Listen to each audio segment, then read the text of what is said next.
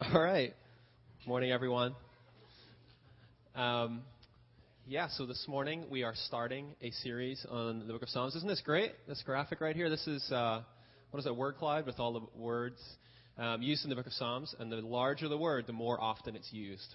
So it's pretty cool. So every once in a while we take a time here at New Day and on Sunday morning to focus a little bit more on a section of Scripture. And that can be a book, or it could be a chapter or a series of chapters. And for this week and the next 2 weeks, we're going to be looking at the Book of Psalms. And as I provide an initial overview to the book, I want to kind of get into for a moment just why I feel like it's an important area of the Bible for us to focus on. But I don't want to presume that you maybe know a whole lot about the Book of Psalms. And I want to start this morning and just give a really brief overview of what the book is. And then as we go through this morning's sermon, we're going to look at a couple of Psalms in particular, Psalm 1 and Psalm 24. We'll read those together, and then we'll pray and kind of reflect on those a little bit. And it'll kind of be a pattern then that we'll follow for the next 2 weeks of just reading these Psalms together. And really, I want us to approach Scripture and just really let it speak to us directly, and just so that we can kind of soak in the Scriptures together. And so, as we're considering these Psalms, I just encourage you to let them soak in, and to kind of soak in them, and let them kind of just really begin to work in your life. Well, the Book of Psalms is the largest book in the Bible, and so for some people, it's a little intimidating. You're like, okay. There's 150 of these psalms in the book as a whole. It's a collection of 150 individual psalms. And so sometimes you're not sure where to start. Yeah. For many of us, we just go to the 5 psalms that we know really well and we like really well. We kind of feel like that's safe territory because we know them, we love them, and we tend to think, let's just stick to that territory because that's like safe ground, right? But the Book of Psalms are so much more, right? And those 145 Psalms that you might not know very well, there's a lot of really great stuff in there. And it's challenging, and it's real. It's where Scripture is very real. And it displays a range of situations and emotions that can be a great guide for us. The name Psalms comes not from the original Hebrew, but it comes from the Greek translation of the Book of Psalms. And it's from the Greek word to mean to pluck the string of an instrument. So that's where the name Psalms has come from, and that's what we've kind of borrowed when we've translated the book into English. We borrowed it from Greek. But in Hebrew, the original name means praises or songs of praise. So both from the Greek translation and the Hebrew, we see that intimate connection between what we're going to read and the fact that these were first used in music and in worship. So these psalms have always, from their very beginning, been tied with being set to music and in the worship of God by his people. These psalms came from the Old Testament period, and they would have been used for different events that they would have the Israelites would have been part of to worship God, different festivals, different occasions. And there are lots of different types of psalms for all of the different purposes. So you might be tempted to think that there's just one like set way to write a psalm, and then we just have like some of the words changed, and it's a variation on one theme. But in reality, there's lots of different types of psalms, and so you're going to see that as you read through them. For example, there are psalms that are praising God. And towards the end of the Book of Psalms, you'll see that especially. There are psalms giving thanks, thanksgiving psalms, pouring out thanksgiving to God. There are lament psalms where the writer of that psalm is in a real place of sorrow and lament. And we're going to look more at those two categories next week, of thanksgiving and lament. There are also royal psalms, and these would have been used in occasions, like royal occasions. So, for example, when a king was being crowned, during that coronation ceremony, there was a psalm that would have been used and spoken or sung during that ceremony. And then there are also a collection of psalms called the Songs of Ascent. And these would have been used as people came. So there was multiple times a year when the Israelites would go to Jerusalem to make sacrifice, to worship for a festival. And these would have been used by the people as they walked together as they proceeded up to the city of Jerusalem.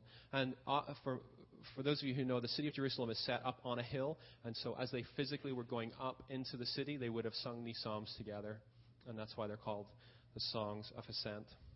The psalms are poetry. And so in our more modern English translations, you see that a little bit more clearly. They're laid out in the form of lines as if it's a poem. And in our English poetry, you know, one of the skills that we learn is that you have to make poems rhyme, right? So we know that there's poems that don't rhyme, but they're just not as good, right? I mean, poems should rhyme. And so that's what we're taught. So, you know, poems also have a cadence, they have the meter, you know, and they kind of learn that, right? And so, and when you have to do the writing assignment and write a poem, you often default to the fat cat sat on the mat. That's okay, we've all done it. And, you know, you're like, okay, that works, you know? There's a rhythm to it, it rhymes from start to finish, so you're on safe ground there. Well, whenever the Israelites were writing the book of Psalms, they weren't concerned with rhyme. That wasn't how they wrote poetry. And instead, what they would do is a thing called parallelism, where they would write one line, and then they would, in the very next line, kind of repeat that sentiment, but word it slightly differently. And so instead of rhyming, you have something called parallelism. And there's lots of different types of parallelism, but that's the basic overview of how these poems are structured.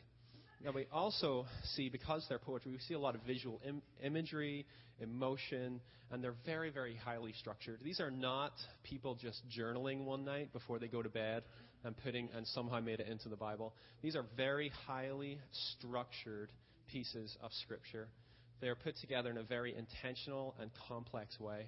That's not to say that the message of Psalms, and when we read it, we can't understand it. The message comes across loud and clear because they've spent so much time putting them together and weaving these psalms together. We tend to think also that King David wrote the entire book of Psalms. That's because he writes the ones that we really like best. But really, he only wrote about 73 of the 150 psalms that we have. So some of them do not have anyone. There's no like author byline. This psalm was written by. So some of them we just don't know, but most of them we do. And like I say, David. 73. We have other groups of people or individuals. Asaph wrote 12. The sons of Korah wrote 11. And even Moses has a psalm in there, Psalm 90, which is a really good one. So the book of Psalms have always been tied with worship. And it's not just corporate worship. They've always also been tied with personal devotion throughout the history of Israel and the history of the church. And the earliest Christians very quickly picked up on the fact that they should use the Psalms in worship. And so you'll see the book of Psalms, you'll see individual Psalms quoted extensively throughout the New Testament. Even Christ, when he was on the cross, quoted a Psalm. My God, why have you forsaken me? Direct quotation, Psalm 22:1. And the Psalms were used extensively in Christian worship. And that's continued through church history to this present day, where songs and prayers are influenced directly by the book of Psalms.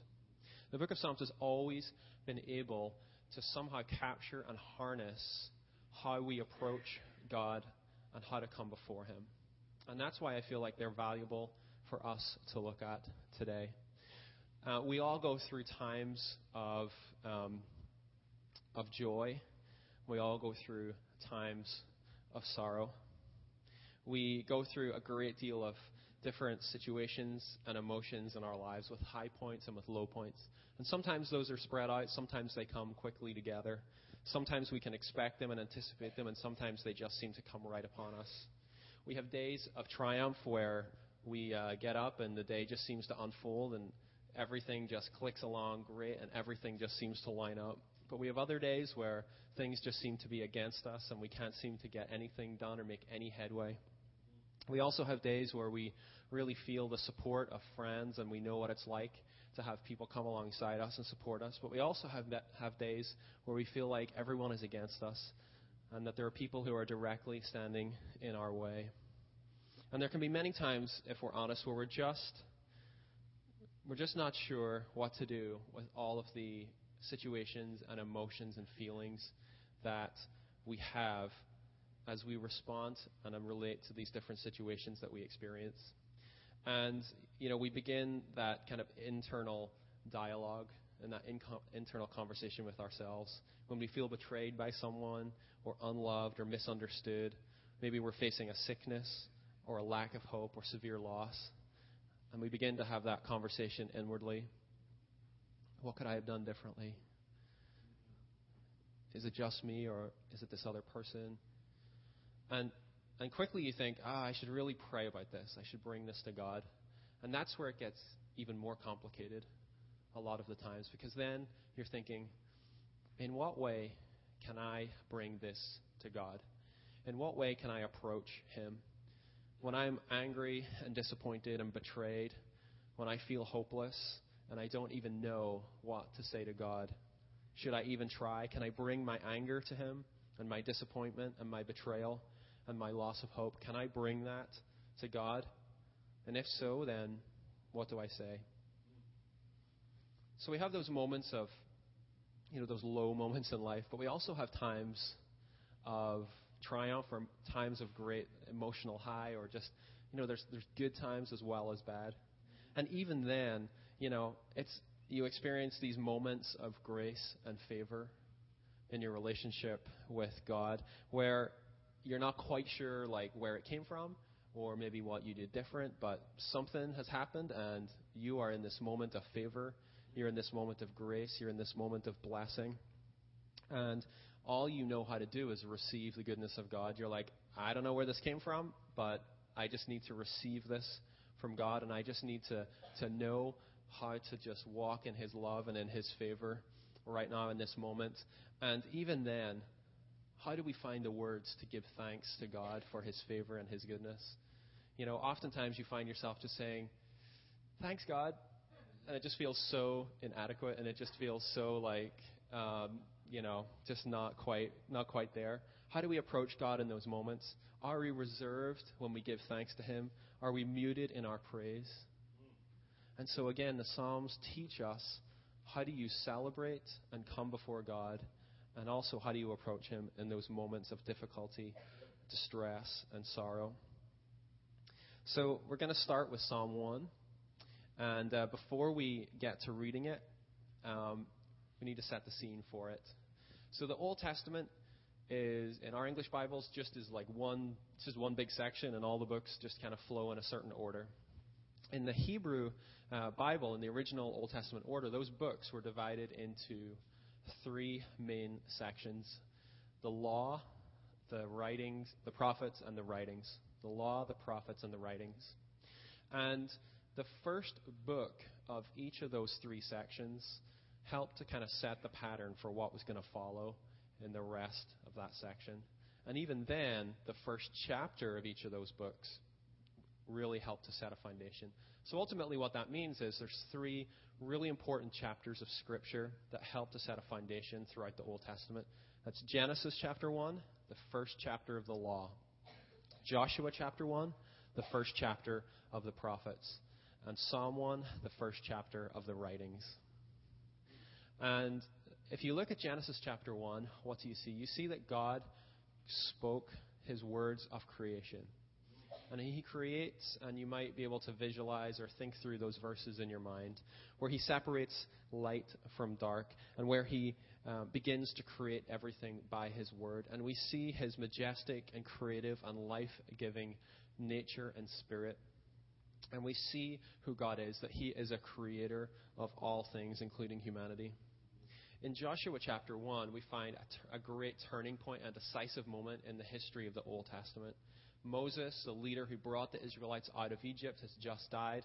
The leadership has transferred to Joshua, and he is wondering, are the people going to follow me? Are they going to listen to me? And if so, how are we going to step into and conquer the promised land of Canaan? And so we know the whole story. We know they were able to go in, and it was great victories. But at this moment in the story, not knowing what's coming, there's great uncertainty, and there's great maybe doubt, or just Joshua's feeling overwhelmed. And God speaks directly to him. And let's just look at a couple of those verses from Joshua 1. God speaks to him and he says, "Be strong and courageous, because you will lead these people to inherit the land I swore to their forefathers to give them. Be strong and very courageous. Be careful to obey all the law my servant Moses gave you. Do not turn from it to the right or to the left, that you may be successful wherever you go. Do not let this book of the law depart from your mouth. Meditate on it day and night, so that you may be careful to do everything written in it. Then you will be prosperous and successful. Have I not commanded you? Be strong and courageous. Do not be terrified. Do not be discouraged, for the Lord your God will be with you wherever you go. God here affirms Joshua and speaks life-giving words to him and instructs him to meditate on God's word and to obey it. So Genesis 1, God's spoken word brings creation and brings life. The first chapter of that first section of Scripture. This first chapter of the second section of the Old Testament, Joshua 1, God again says to Joshua, obey my word. And we see that he receives this word, he begins to give instruction to the people, and at the end of that first chapter of Joshua, they affirm that they will follow his leadership. And then finally, the third chapter is Psalm 1, the first chapter of this final section of the Old Testament. Blessed is the man, and you'll see that it talks about the man and he throughout this psalm, but really it's gender neutral. It's male or female. Just happens to be the English translation here. So blessed is the man who does not walk in the counsel of the wicked, or stand in the way of sinners, or sit in the seat of mockers. And his delight is in the law of the Lord, and on his law he meditates day and night. He is like a tree planted by streams of water, which yields its fruit in season, whose leaf does not wither. Whatever he does prospers. Not so the wicked. They are like chaff that the wind blows away. Therefore the wicked will not stand in the judgment, nor sinners in the assembly of the righteous. For the Lord watches over the way of the righteous, but the way of the wicked will perish.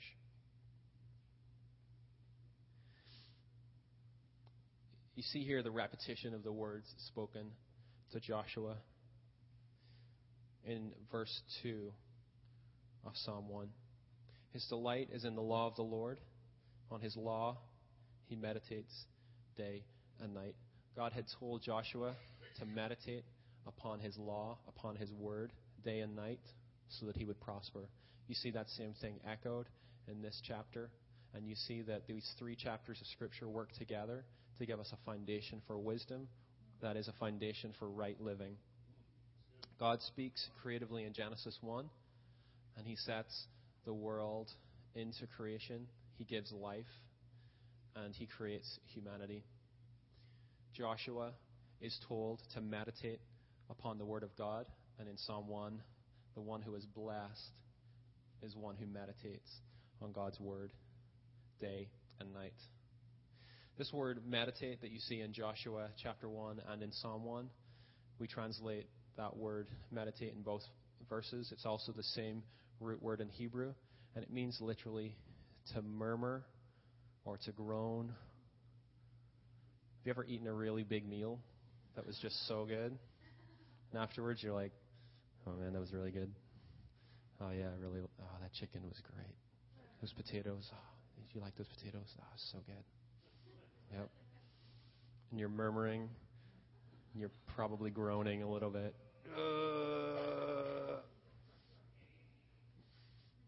Yeah, that's the image, to meditate on God's word. So there's deep wisdom to be had for us in general in life in meditating on God's word and allowing it to structure our lives and guide our steps. And so that's the wisdom of Psalm 1.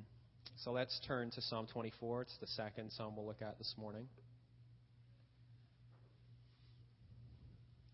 It says, "The earth is the Lord's and everything in it, the world and all who live in it. For he founded it upon the seas and established it upon the waters.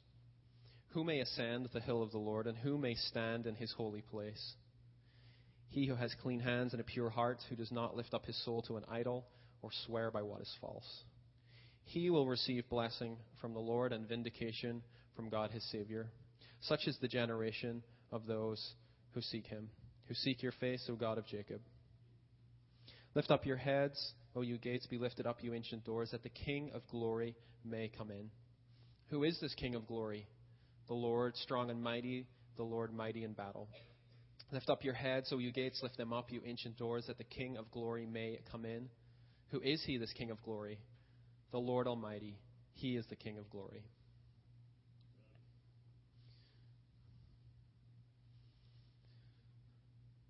So this psalm was almost certainly used either on the original occasion of the Ark of the Covenant being brought by King David into the city of Jerusalem, or in ceremonies after the fact that would celebrate it. But either way, this psalm has been connected with that occasion. So you may remember that occasion from Scripture. And the Ark of the Covenant is the centerpiece of the symbolism of the presence of God with his people. And it had been staying outside of the city of Jerusalem. And King David had captured and conquered that city and established that as his capital city, the place where he lived and where his rule went from. And it was time to bring the Ark of God, of the Covenant, God's presence, into the city of Jerusalem. And so there was a great procession and a great event to bring this Ark of the Covenant into the city of Jerusalem.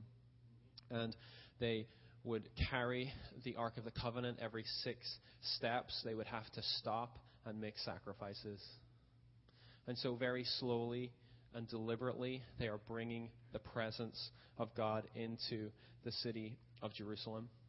And as the first verses go out, there's a reminder that even though God is being brought into this one physical city and this one physical space, that it is in fact the whole earth that belongs to him. And this is a declaration that says, you know, God isn't in this little box. He's going to be placed in this tent and ultimately in a temple. This is merely a symbol of the fact that God is close with his people, but he is still the ruler of all, and he still created all people. It also points directly back to Genesis chapter 1, that God is your creator. And so you see these deep themes of wisdom throughout Scripture. Verses 3 to 6, the emphasis shifts, and these two questions ask, who may ascend the hill of the Lord, and who may stand in his holy place? Essentially, these questions are saying, who can stand to be in the presence of God? Who can stand to be in the presence of God? How can humanity, sinful humanity, be in the same physical place as God's presence? And this was a really fundamental problem in the Old Testament, because ever since the fall and the sin of Adam and Eve, there had been a rupture in that relationship. The close relationship humanity once had with God had been affected dramatically and decisively, and there was distance between humanity and God. And as God's presence is being brought up into the temple or into Jerusalem, the question is, who can even stand to be in the presence of God once it gets there? And so the answer rings out. Those who have clean hands and a pure heart, who do not lift up their soul to an idol or swear by what is false, they will receive blessing from the Lord and vindication from God his Savior. Clean hands and a pure heart. This wasn't the only time that God entered the city of Jerusalem in a great procession and with fanfare. In the Gospels, we read that Jesus sat on the back of a donkey and rode into this very same city of Jerusalem. And as he did so, the crowds waved palm branches and they celebrated his entry into the city. And he went on his way to die on the cross. And it's because of his sacrifice, his death, his burial, his resurrection and ascension into heaven that now we can cry out to God and ask that our hands are made clean, that our hearts are made pure, so that we may ascend the hill of the Lord and enter into the presence of God. The psalm continues, lift up your heads, O you gates, be lifted up, you ancient doors. And you can imagine the scene. The city of Jerusalem would have had a wall around it. It would have had gates. And as the procession reaches closer to the city, they begin to speak or sing or shout to the city itself. Lift up your heads, O you gates. Be lifted up, you ancient doors, that the King of glory may come in. Who is this King of glory? The Lord strong and mighty, the Lord mighty in battle. Lift up your heads, O you gates, lift them up, you ancient doors, that the king... And you'd get this sense of people saying to the city itself, come and welcome the King of Kings. Come and welcome this King of Glory, that he may enter in. And verse 6, I love, it talks about people, a generation of those who seek God's face, who are hungry for him and who will open up the doors and the gates of their lives to seek after him. In the Old Testament, God was identified by numerous different names, but one of them, one of the most personal names for God, is that he is the God of Abraham, Isaac, and Jacob. And he allowed himself to be identified that way. So if you were an Israelite and you happened to be trading with somebody who was an Egyptian or somebody from a different country who worshipped a different God, one way you would, what God do you follow? I worship the God of Abraham, Isaac, and Jacob. Oh, okay. I know what that means. In this psalm, God is identified as the God of Jacob. Not Abraham, Isaac, and Jacob, just Jacob. And I really love that it just has that particular emphasis. Because if you think back to the story of Jacob, he was a deceiver and someone who wrestled and struggled with God. And I think what it's telling us is that there are times where we're going to have to wrestle and struggle to get into the holy place, where we're going to have to wrestle and struggle to get into that place of being able to stand in his holiness. And so in our own lives, we wrestle, we struggle to get into the holy place, to stand in his presence. We open wide the doors and the gates of our hearts so that we welcome in the King of Glory. And then in turn, we go out and we speak to our community, to our city, and we say, Kalamazoo, would you open up your gates and your doors to welcome in the King of Glory? So as we finish this morning, we want to read these Psalms together. So let's stand up, and what we're going to do is read these together out loud, and we'll follow the words on the screen. So we'll read Psalm 1, then we'll pause, and I'm going to read a prayer of response.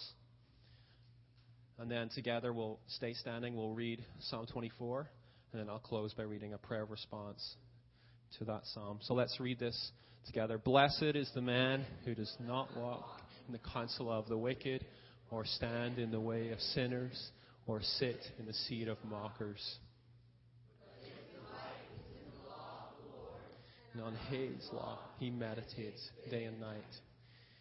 He is like a tree planted by streams of living water. He yields his fruit in season, whose leaf does not wither. Whatever he does prospers. Not so the wicked. They are like chaff that the wind blows away. Therefore, the wicked will not stand in the judgment, nor sinners in the assembly of the righteous. For the Lord watches over the way of the righteous, but the way of the wicked will perish. Let's pause, and I want to read a prayer of response. Let us pray. Teach me, O God, the path of wisdom. Teach me to walk in the counsel of those who are wise, to stand in the midst of the righteous, and to sit with those who speak blessing and truth. Help me, O God, to meditate upon your word, to feast upon it like a rich meal to my body, so that I may delight in you. Cause me to be strengthened so that I grow like a tree, fulfilling my destiny, with leaves that do not wither, yielding fruit in season. Draw close to those who are far from you, I pray. Bring sinners into the assembly of the righteous, of those who know you and your great love and mercy, so that they may escape your judgment. Yes. Watch over me, I pray, and may your favor draw me close. Yes. Amen. Amen. Let's read Psalm 24 together. The earth is the Lord's and everything in it, the world and all who live in it. For he founded upon the seas, established it upon the waters. Who may ascend the hill of the Lord? Who may stand in his holy place? He who has clean hands and a pure heart, who does not lift up his soul to an idol or swear by what is false. He will receive blessing from the Lord and vindication from God his Savior. Such is the generation of those who seek him, who seek your face, O God of Jacob.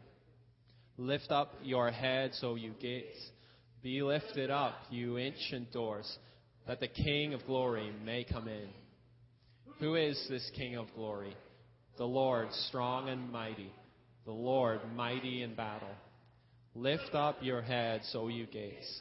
Lift them up, you ancient doors, that the King of glory may come in. This is the King of glory, the Lord Almighty. He is the King of glory. Let's pray together. Father God, you are the creator of all things, and you have established the heavens and the earth and all who live in it. I ask that you would give me clean hands and a pure heart, that I may draw close to you, that I might enter into your presence and stand in your holy place. Give me a heart of integrity to serve you and not chase after other things unworthy of praise. May my words be truthful, so that I may receive your blessing and goodness.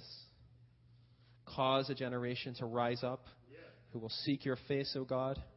May they wrestle and struggle until they find you and your favor. O God, I ask that the doors would be opened in my life that you may enter in. I thank you that I am part of this church family that welcomes you and exalts you. Come to this church, this community, this city, O King of glory, and may you receive all honor and glory. Amen. Amen. You may be seated.